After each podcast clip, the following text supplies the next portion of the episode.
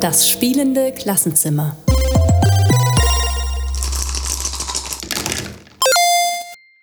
Herzlich willkommen im spielenden Klassenzimmer.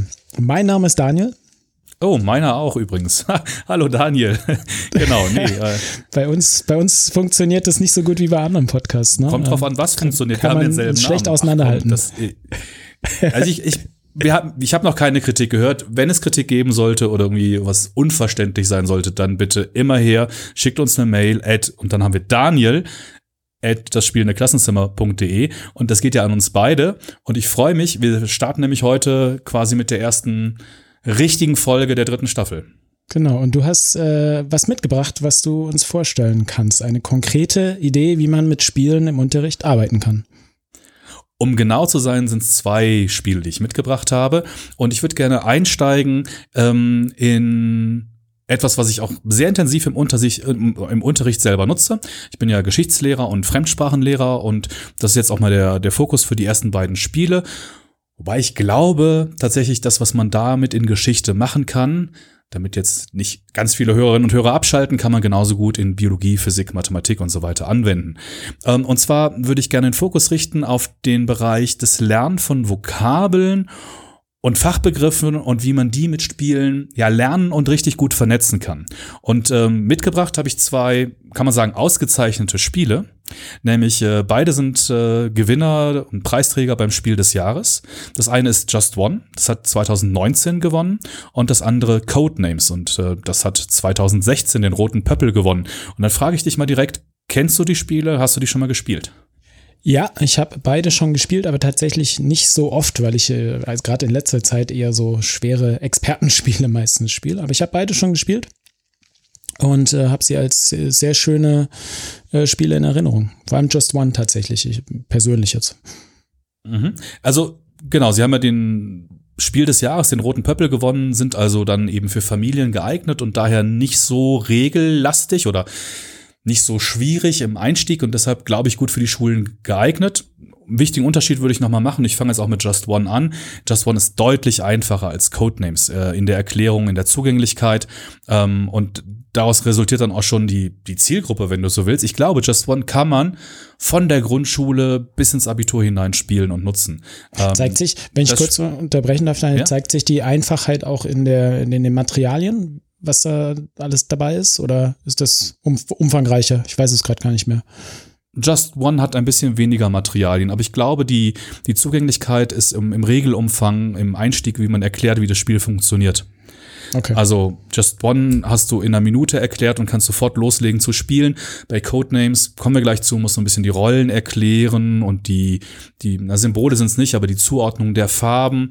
Das ist ein bisschen, bisschen komplexer. Da würde ich sagen, Zielgruppe ist da eher, eher die Oberstufe. Genau. Das da, da ist es gut verortet und das sind auch die, die Einsatzbereiche. Also ich habe in der Lehrerfortbildung beides eingesetzt ähm, und äh, beides auch schon im Unterricht. Ähm, jetzt bin ich nicht in der Grundschule, aber in der Mittelstufe wie in der Oberstufe. Ähm, und es ist aus meiner Sicht beide Spiele sehr variabel. Ich fange mal an, ein bisschen zu erklären. Erstmal die Rahmendaten, damit ich die nicht vergesse. Just One ist bei Repos erschienen die beiden Autoren sind Ludovic Roudy und Bruno Sauter. Und das Spiel ist für sieben Personen. Es ist kooperativ. Das gefällt mir besonders. Vielleicht sage ich dir gleich noch was zu. Und grundsätzlich funktioniert es sehr einfach. Es heißt Just One. Und das heißt, ich brauche einen Begriff, ein Wort. Und zwar sowohl das Wort, was zu erraten ist, wie auch das Wort, was wir als Tipp geben. Wir teilen die Gruppe auf. In den eigentlichen Spielregeln haben wir eine Person, die rät und die übrigen geben Tipps ähm, und zwar eben nur ein Wort, deshalb just one. Kann man sich eigentlich ganz gut merken, wenn man das einmal verstanden hat. Und der Clou an dem Spiel ist, dass Begriffe, die als Tipp gegeben werden, die doppelt sind, wegfallen. Also, machen wir ein Beispiel. Ähm, geben wir mal ein ganz einfaches Wort. Das Wort, was zu raten ist, ist Apfel und dann schreiben zwei Leute grün auf, dann fällt grün weg und der Ratende, die Ratende bekommt das gar nicht als Tipp, sondern bekommt nur die anderen Tipps. Und das gilt aber auch, wenn nur die ähm, Wortwurzel ähm, identisch ist. Also nehmen wir ein anderes Beispiel, das zu erratende Wort wäre Schloss und jemand schreibt Prinz und jemand anders schreibt Prinzessin, das sind zwei unterschiedliche Wörter, haben aber dieselbe Wurzel, denselben Stamm dann ähm, wird der wird das wird das rausgenommen so und das was verbleibt als Tipps äh, damit muss der Ratende die Ratende dann eben das Wort ähm, herausfinden, was gesucht wird. Und das funktioniert im Originalspiel so, dass man zufällig eine Karte zieht vom Stapel. Da sind fünf Wörter drauf. Derjenige, der rät, kann die nicht sehen, sagt eine Zahl von eins bis fünf. Die anderen sehen das und ähm, haben dann, sagst sie drei und dann steht das Wort da und dann muss eben ein Tipp gegeben für das Wort drei. Kooperativ ist es, man spielt, wenn ich es richtig im Kopf habe, 13 Begriffe und dann gibt es eine Punktewertung, ähm, wenn man Begriff rät, wenn man gar nicht rät, ähm, dann gibt es so unterschiedliche Formen, wie die Karten beiseite gelegt werden. Das finde ich für den Unterricht, deshalb lasse ich das jetzt auch weg, weniger relevant. Für den Unterricht finde ich das in der Adaption sehr variabel. Aber vielleicht noch mal kurz die Frage, hast du das schon mal in Bildungskontexten irgendwie genutzt oder nur privat gespielt gehabt? Ich habe, also ich unterrichte selbst jetzt schon ein paar Jahre nicht mehr, deswegen habe ich es nur privat genutzt. Genau. Ähm, kann da jetzt sozusagen aus der Unterrichtsperspektive nichts zu beisteuern, aber hätte da ein paar Fragen, was das Management im Unterricht nachher angeht, wie, wie das Spiel eingesetzt wird. Aber ich glaube, an dem Punkt wären wir jetzt hier noch nicht, oder? Können wir gern, leg los mit deinen Fragen. Also die Reihenfolge ist, glaube ich, glaube ich, egal.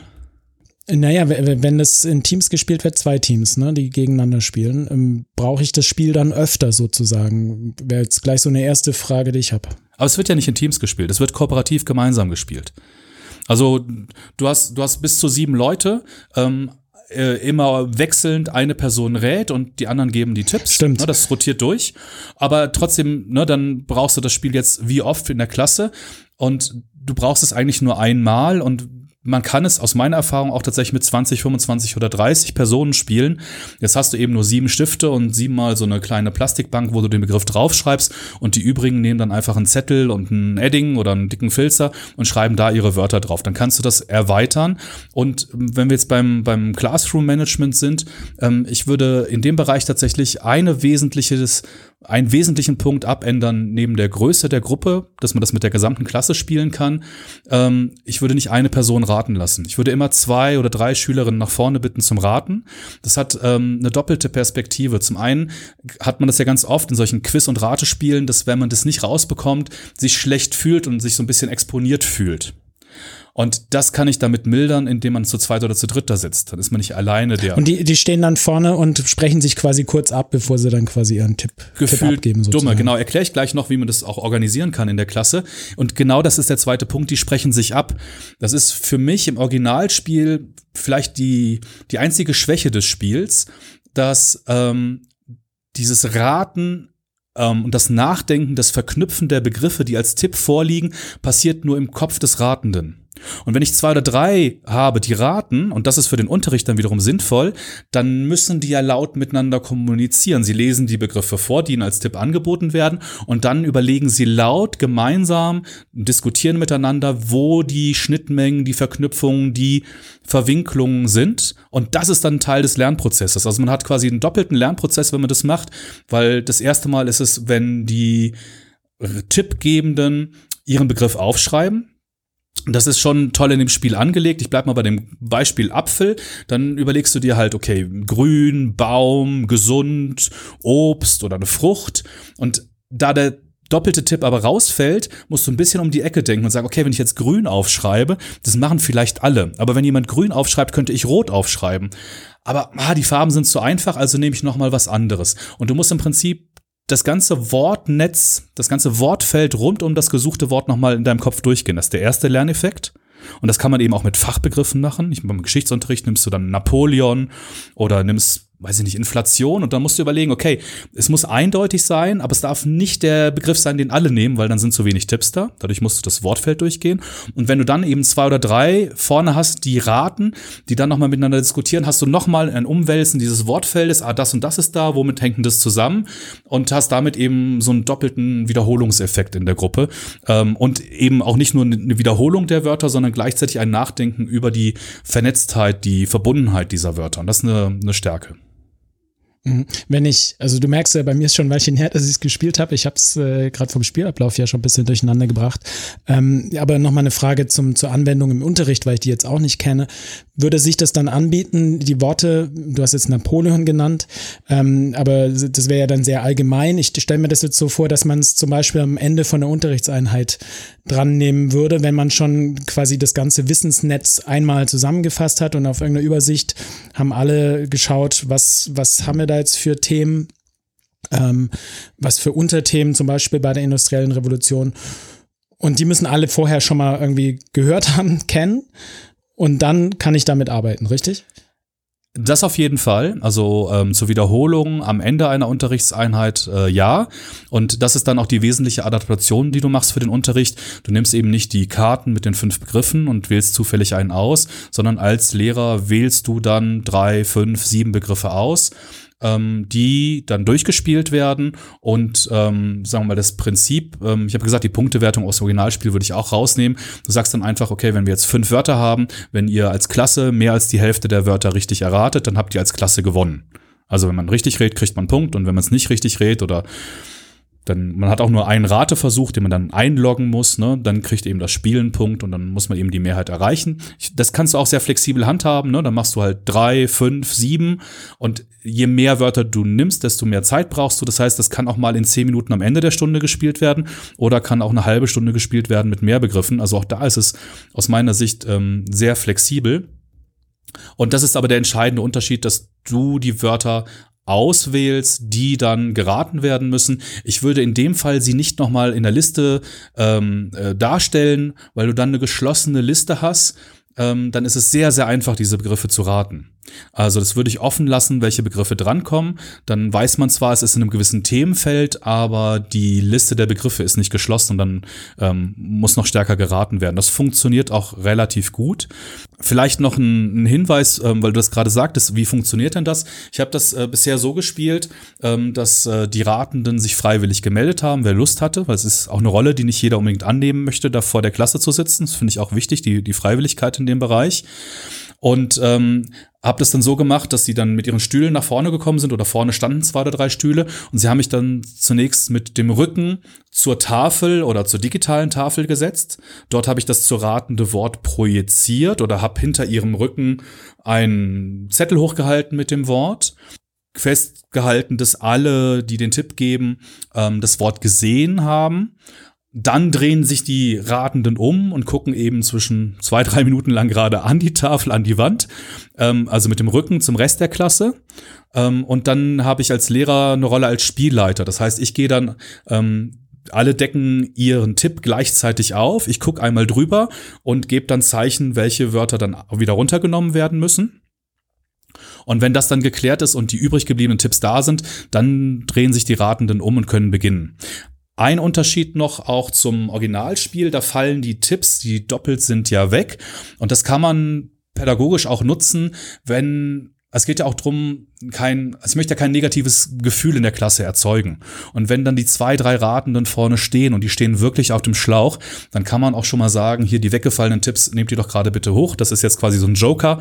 Und dann können sie einmal da drauf gucken und bekommen die auch noch unterstützend dann dazu geboten. Und dann kann es immer noch passieren, dass sie mal nicht erfolgreich sind aber ähm, in der Regel mehr als die Hälfte der Begriffe haben bisher eigentlich alle Gruppen immer erraten. Ähm, und das finde ich halt schön. Es schafft ein positives Gefühl in der Klasse. Man fiebert mit.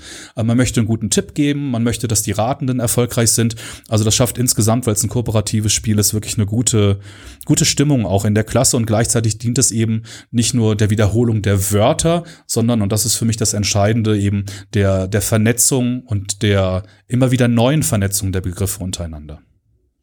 Aber trotzdem, dieser Aspekt der Wiederholung, der ist ja da schon mit drin und ist es, weiß nicht, hast du es vielleicht sogar schon mal gemacht? Ich stelle mir es gerade so vor, dass die Schüler, du hast gerade gesagt, dass sie da aktiv dabei sind mitmachen, dass man sie sogar noch mehr einbinden könnte, wenn die die Begriffe liefern würden davor. Das ist ja so eine, wie soll ich sagen, so eine Variation, die man häufig machen kann, dass quasi diese Zwischenschritte, ne, dass das der Inhalt, der behandelt wurde, das, was erlernt wurde, dass man das jetzt nochmal von den Schülern zusammenfassen lässt irgendwie und dann damit arbeitet. Ist das da eine Option oder wie schätzt du es ein?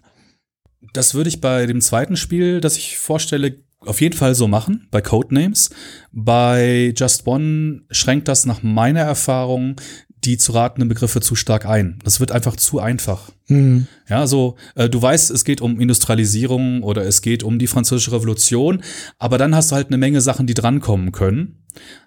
Und wenn du dann eine Liste hast mit zehn Sachen, dann errätst du die eigentlich sofort, weil du dann doch relativ eindeutig die Sachen benennen kannst. Okay. Und wenn man es ein bisschen offen lässt, dann ist es ein bisschen schwieriger. Bei Codenames ist es anders und vielleicht ist auch ein guter Punkt, dann überzugehen zu dem, zu dem nächsten Spiel. Gerne. Ähm, deutlich komplexer, wie eingangs gesagt, auch eher was für die Oberstufe. Ähm, das Spiel hat 2016 Spiel des Jahres gewonnen, ist bei Check Games Edition erschienen und dann bei, bei Heidelberg in Deutschland und von Vlada Schwartil.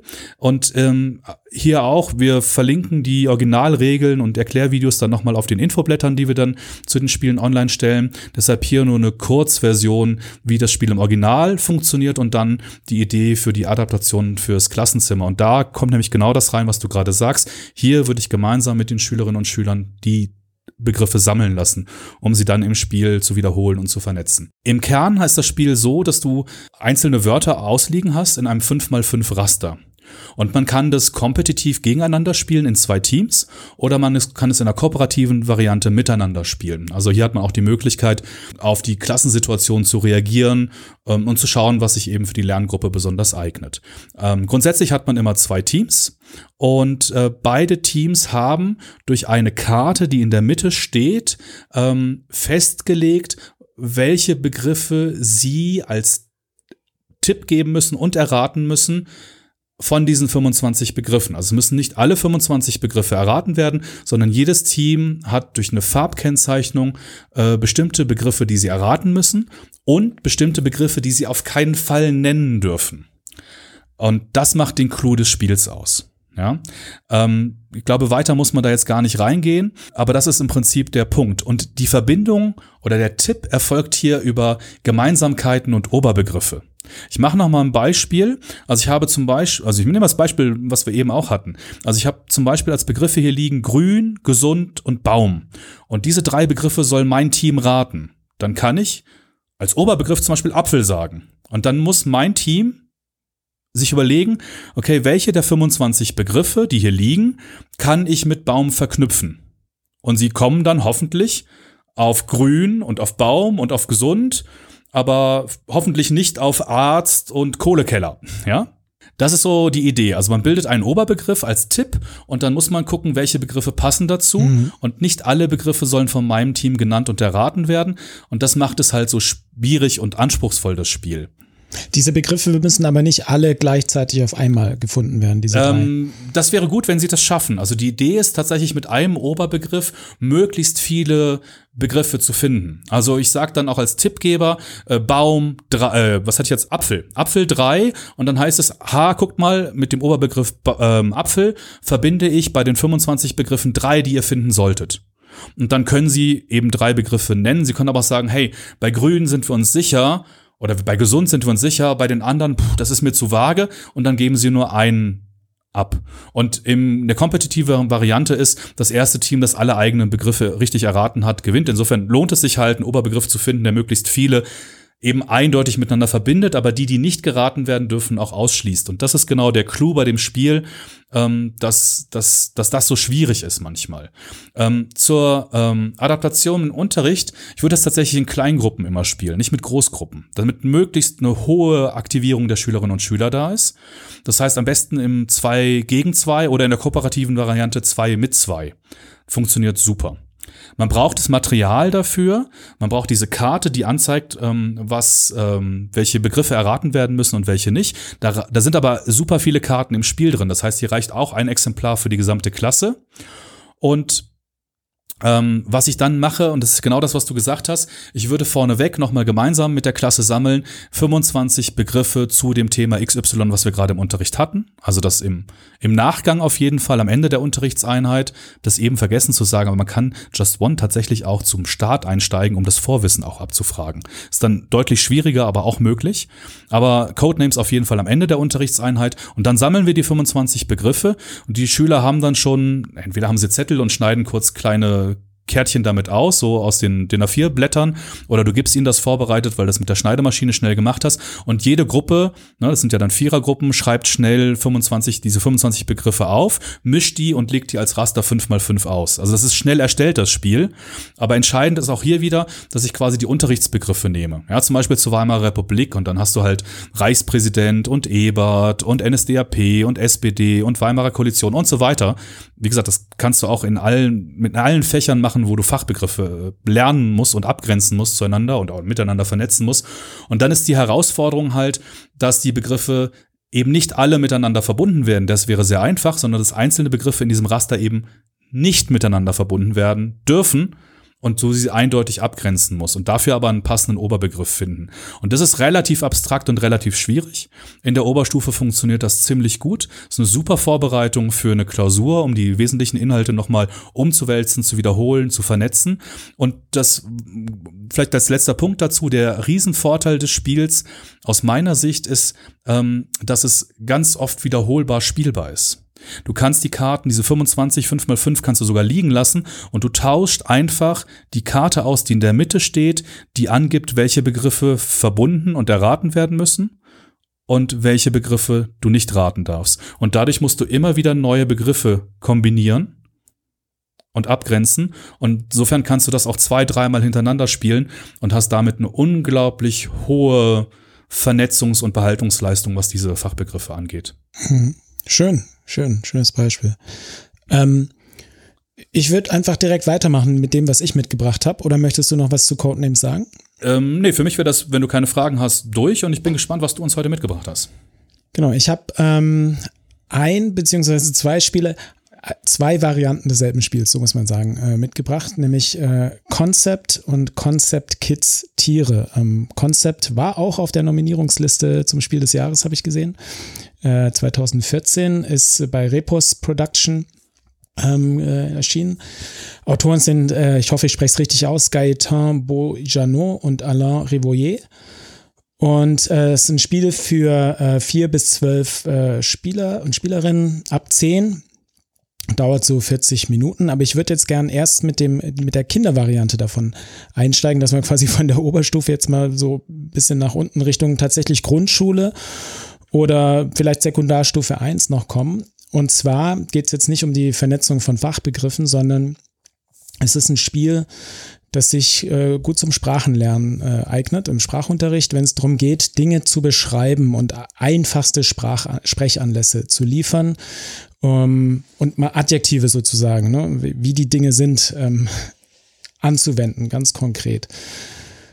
Konzept Kids Tiere ist ähm, ab vier tatsächlich, steht auf der Packung. Kann man schon mit sehr jungen Kindern spielen, äh, für zwei bis zwölf Spieler und dauert äh, nur 20 Minuten. Ist quasi von der Spieldauer angepasst. Und das grundsätzliche Spielprinzip ist so, ähm, dass man eine Tierkarte ähm, zieht. Da ist ein Tier drauf abgebildet. Und dann ähm, gibt es ein Spielfeld, auf dem sind ähm, verschiedene ähm, ja, wie soll man sagen, Symbole, Piktogramme, die einem erlauben, zum Beispiel zu beschreiben, ob etwas, ja, jetzt äh, ein Fell hat oder Federn, ob es äh, Schuppen hat, ob es gefährlich ist, wie viele Beine es hat, ob es schnell, ob es langsam ist und dann natürlich solche Dinge wie Farben, ähm, Muster und so weiter. Ähm, das heißt, es ist sprachneutral? Das Material ist komplett sprachneutral bei äh, Concept Kids Tiere und ich glaube bei Concepts fast. Da sind die, die, die Begriffe, die man nachher ähm, erraten muss, ähm, natürlich, die sind geschrieben. Aber dazu gleich mehr. Also das, das, das Spiel für Kinder. Das Konzept Kids Tiere ist, ich glaube, wirklich komplett sprachneutral, bis auf die Anleitung natürlich. Ja, und jetzt ähm, kann ich als, als die Person, die den anderen quasi äh, Tipps gibt, was ich jetzt hier beschreibe, im Originalspiel so kleine orangene Marker nehmen. Ähm, ich halte jetzt hier mal in die Kamera. Die Zuschauer können sich. Das ist ein sehr schöner Marker. Ja, können sich es vielleicht, es ist wie ein kleiner Rahmen, ein orangener äh, Rahmen. Können das dann um so einen, einen, so einen Hinweis legen und je mehr Hinweise man dann gibt, umso eindeutiger wird es dann natürlich, was das für ein Tier ist, was hier zu raten ist. Das heißt, ich hätte jetzt zum Beispiel ein Tier auf meiner Karte ein Schwein, ne, dann kann ich mit der Farbe rosa arbeiten und äh, vielleicht wo es wo es lebt, ähm, ne, ob es jetzt im Meer lebt oder auf dem Berg oder eben nicht. Dann gebe ich so ein paar Hinweise, ja und dann irgendwann äh, kann man es hoffentlich erraten, was da gesucht ist, welches Tier, weil das Thema ist ja stark eingegrenzt Tiere eben. Ne? Möchte man das jetzt äh, im Unterricht nutzen? Ich habe selber tatsächlich noch nicht im Unterricht eingesetzt, aber ich finde, das äh, bietet sich einfach an. Ich finde es sehr schön ähm, weil es schnell gespielt ist. Und was man da jetzt aber machen müsste, ist, gerade wenn man in der Fremdsprache arbeitet, und dafür ist es jetzt hier gedacht, dass während derjenige oder diejenige, die das Tier beschreibt, das macht und diese Marker hinlegt, tatsächlich auch sagt, was es da macht. Ne? Also nicht nur hinlegt auf rosa, sondern it is pink auf Englisch. Ne? Oder it's, it's a dangerous animal. Irgendwelche solchen Dinge sagt, die eben wo das Vokabular vorhanden ist und vor allem natürlich ähm, äh, die Adjektive da sind. Aber das gibt's, ergibt sich aus dem Spiel automatisch. Wenn ich etwas beschreiben will, dann muss ich, ähm, muss ich die verwenden. Genau, also das wäre so eine Sache, die man hier anpassen müsste, dass man ähm, das machen kann. Und dann denke ich, ist das ab der Grundschule einsetzbar und relativ einfach und schnell, auch ohne viel Spielregeln zu erklären. Das geht recht schnell, kann direkt losgespielt werden. Um deine Frage von vorhin aufzugreifen, wäre es hier hilfreich? Also die Adjektive kann ich mir vorstellen, dass die Kinder die schon kennen. Aber ich habe das mal mit unserem Sohn gespielt, das ist ein paar Jahre her, und da waren ziemlich ungewöhnliche Tiere drin, die man vielleicht in der Fremdsprache nicht kennt. Ähm, dass man hier eine Liste beigibt der Namen der Tiere in Englisch, Französisch, Spanisch und vielleicht sogar mit den Bildern nebendran als Hilfestellung, dass man quasi eine Vorauswahl hat? Oder sind das zu viele? Was meinst du? Könnte vielleicht, also der Spielplan ist recht groß, ne? Da ist schon eine Menge an, also nicht ganz so viel wie bei, bei dem äh, Konzepts für große, sage ich jetzt mal so, aber es ist schon ein ordentlicher Spielplan. Könnte vielleicht, müsste man vielleicht äh, schrittweise machen. Das kann ich jetzt nicht so aus dem Stegreif abschätzen tatsächlich. Oder die Auswahl trifft, dass man nur Tiernamen oder nur Tiere mit reinnimmt, die die Schüler schon kennen. Ja, zum Beispiel natürlich, dass du vor, vor dass Karten aussortiert. Genau, dass du genau. vorab die, dass du, so wäre es vielleicht besser, das zu entlasten, dass man zu Beginn einfach die die die Auswahl einschränkt tatsächlich. Was, glaube ich, in der Anleitung drin steht vom Original, ich weiß es jetzt nicht mehr so genau, ist, dass man das wirklich, also schon Erwachsene mitspielen auch. Ne? Das können jetzt Kinder nicht unter sich alleine spielen. Insofern ist es schon wichtig, dass man dabei ist, wenn man das mitspielt. Aber so kann man vielleicht mit einer Gruppe von bis zu zwölf äh, Schülern das tatsächlich spielen. Spielregeln erklären, vielleicht eine Runde mal das vormachen anhand eines Tieres und dann ist das ähm, sehr schnell ähm, erledigt und braucht auch dann am Nachgang eigentlich keine Reflexion oder irgendwas, sondern ne, wir haben jetzt halt einfach ja, ähm, Tiere beschrieben. Was vielleicht noch ginge, ist, dass man jetzt natürlich selber sich überlegt, welche weiteren Themen es gibt, wofür man diesen Spielplan hier nutzen kann oder dass man weitere Piktogramme, Symbole ergänzt und die irgendwie noch bereithält, wenn man jetzt andere Themenfelder damit abdecken will. Ich denke, das ist durchaus möglich. Ne? Und das zweite Spiel, das ich jetzt sozusagen mitgebracht habe, ist lediglich die Variante davon, nämlich äh, das Konzept. Und das ist dann eben so, dass es halt wesentlich mehr Begriffe sind. Man zieht Karten. Ich muss hier gerade einmal nach hinten äh, greifen. Äh, dann zeige ich dir auch mal so eine Karte und beschreibe sie den ähm, euch Zuhörerinnen und Zuhörern. Dann stehen da eben mehrere Begriffe drauf. Und dann nehme ich mir ein wesentlich komplexeres äh, Spielfeld zur Hand mit sehr, sehr vielen ähm, Optionen zu beschreiben, ob das jetzt groß, klein ist. Was haben wir hier noch? Lass mich schauen. Äh, geometrische Formen sind hier drauf, Farben natürlich wieder, dann äh, Körperteile. Äh, Hat es was mit Geografie zu tun, Fahrzeuge, ähm, Medien, Musik, welcher, welche, aus welchem Stoff es quasi gemacht ist, Holz, Elemente, Wasser, er, ähm, Luft, Erde. Äh, auch, auch abstraktere Sachen sind hier drauf, wie Muster und äh, Zahlen.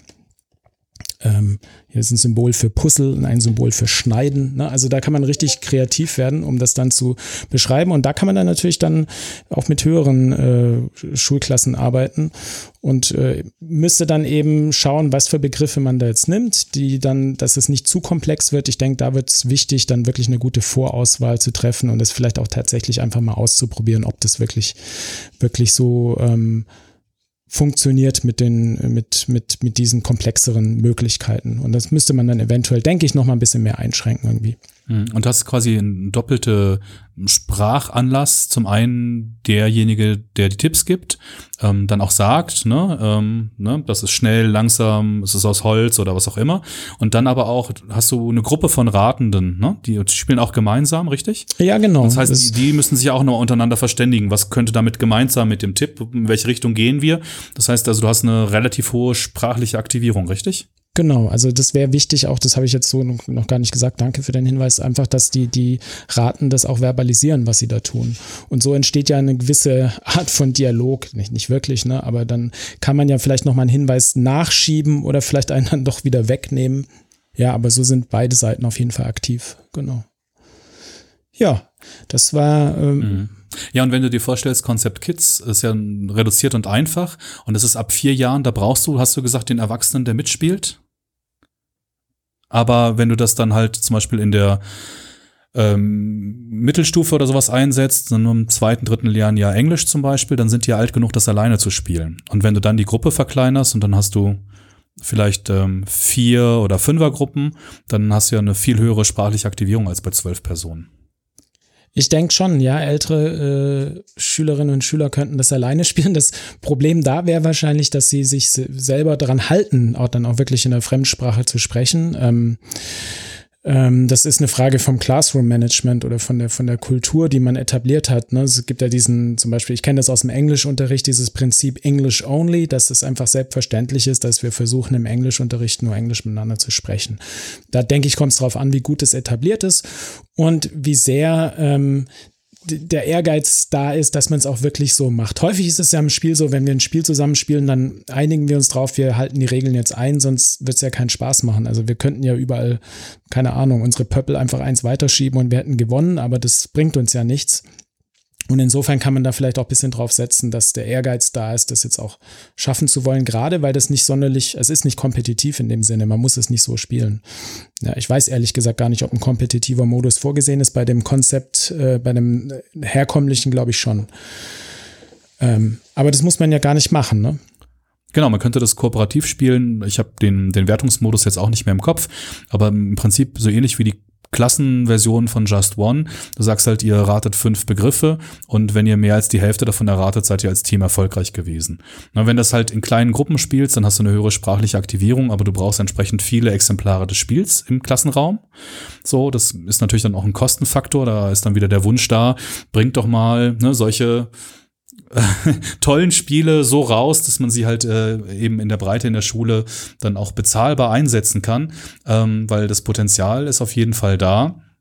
Und ähm, wie gesagt, in kleinen Gruppen ist der Effekt dann, dann höher. Ähm, und dann spielst du es kooperativ. Und was du sagtest, ähm, wenn du diese Kultur, ich glaube, die ist in den Fremdsprachen echt schwierig zu etablieren. Vielleicht lässt sich die unterstützen, dass äh, man in der Fremdsprache bleibt, indem man ähm, eben einen Regelzusatz macht und jetzt mal vorgestellt, diese Wertung, ne, ihr macht fünf Begriffe oder macht sieben Begriffe und ihr müsst die Hälfte davon richtig raten. Ähm, und dann, sobald jemand äh, nicht Englisch spricht, sondern eine andere Sprache benutzt, jetzt für den Englischunterricht, dann wird der Punkt dem Spiel zugeschrieben und ihr verliert einen Punkt. So, und dann hast du äh, quasi ein spielinterne Regelung, die das auch nochmal fördert, dass man in der Fremdsprache bleibt. Wäre vielleicht eine Idee. Ja, auf jeden Fall. Ich denke, es kommt auch immer darauf an, wie die Spielerinnen und Spieler das, wie die drauf sind. Ob die Lust haben auf sowas Kompetitiveres oder ob sie sich sozusagen damit zufrieden geben können, dass sie, dass sie kooperativ jetzt hier einfach ihr Bestes geben. Es bleibt ja genau. kooperativ. Also du, du spielst trotzdem kooperativ gegen das Spiel, aber wenn du halt eben nicht in der Fremdsprache bleibst, dann verliert die Gruppe einen Punkt und da haben die meisten ja dann keine, äh, keine äh, Lust zu dem. Ne? Genau, dann lass mich anders formulieren, ohne so eine Siegbedingung, sage ich jetzt mal, ja. genau. Ja, genau. Es ist auch nicht zwingend notwendig, aber ähm, könnte eine Option sein. Es hängt ja immer letztendlich, ne, das ist der Standardsatz, es hängt immer von der Lerngruppe ab. Das stimmt. Was du gerade noch gesagt hast mit den vielen ähm, ja, Versionen, nicht Versionen, dass man das Spiel öfter benötigen würde für eine größere Klasse oder um es öfter einzusetzen in kleineren Gruppen man könnte es ja vielleicht auch versuchen, verschiedene Spiele zu haben, die man jetzt, wenn man sagt, man möchte jetzt 15 Minuten, 20 Minuten haben wir Zeit, vielleicht gibt es ja noch andere Spiele. Vielleicht stellen wir ja noch welche vor jetzt in dieser Staffel, ähm, dass eine andere Gruppe parallel ein anderes Spiel macht, das auch Sprech, äh, Sprechanlässe schafft. Wäre vielleicht auch noch eine Idee, so aus dem Stegreif. Oder du äh, spielst oder nimmst dieses Konzept Kids als Element rein in so eine Lerntheke oder in Stationen als ein Element. Und dann gehst du nicht hin und machst das mit einer bestimmten Anzahl von Begriffen, sondern sagst, ihr habt halt zehn Minuten Zeit zum Spielen das ist die Frage, ne? Mit den Regeln ist das wieder schwierig. Die müssen die erstmal kennenlernen. Das Spiel sollte dann bekannt sein. Aber wenn das Spiel bekannt naja, ist. Naja, genau. Das müsste man dann halt kennen und müsste öfter gemacht werden, denke ich auch. Ja. Genau. Und dann könntest du das so integrieren in so eine Lerntheke zum Beispiel, in Stationen lernen. Und äh, dann sagst du, okay, ihr habt halt zehn Minuten Zeit, tust einen Timer dazu. Und dann könnte man das sogar ein bisschen kompetitiv ähm, quasi ausrichten, alle, die diese Station machen mit dem Spiel. Dann gucken wir hinterher, wer hat in den zehn Minuten die meisten Begriffe richtig geraten als Team. Ähm, wie gesagt, das, man muss es nicht so machen, aber ich glaube, es gibt ganz viele und darum geht's ja auch so ein bisschen jetzt gemeinsam zu überlegen, wie unterschiedlich kann ich die nutzen und immer passend äh, zu meiner Gruppe, zu meinen Zielen. Und ähm, dann bei dem einen passt es und in einem anderen vielleicht nicht, aber es ist auch eine Möglichkeit, damit zu arbeiten. Genau, und es ist einfach ein sehr schönes Spiel, das eigentlich nicht für einen expliziten Lernzweck entwickelt wurde, ne, das aber sich schön einfach nutzen lässt, auch für solche Zwecke, um einfache Redeanlässe zu haben und Dinge zu beschreiben, gerade in den Fremdsprachen. Ja, das ist ja jetzt das durchgängige Motiv bei uns in dieser Staffel, dass wir uns Spiele nehmen, die eben nicht für die Schule, nicht fürs Lernen konzipiert worden sind, sondern jetzt normale Spiele, Mainstream-Spiele, was immer man für einen Begriff verwendet, und dass wir da mal einen Blick drauf werfen, wie man die nutzen kann, so wie sie sind, oder adaptieren kann, so dass sie dann eben mit dem großen Spielspaß, den die Spiele bieten, ähm, gleichzeitig auch ähm, gezielt Lerneffekte ermöglichen. Wie sieht's aus mit heute, Daniel? Blick nochmal zurück. Passt das so? Ja, also zu, zu Concept und Concept Kids Tiere äh, ist das Wesentliche gesagt. Ich hoffe zu deinen Spielen auch, die du vorgestellt hast. Ja, ich finde, wir können für heute einen Deckel drauf machen. Ähm, wer es nochmal nachlesen will, findet die Informationsblätter auf der Homepage. Deckel drauf? Deckel drauf. Wunderbar. Dann äh, vielen Dank, Daniel, und bis zum nächsten Mal. Bis zum nächsten Mal. Tschüss.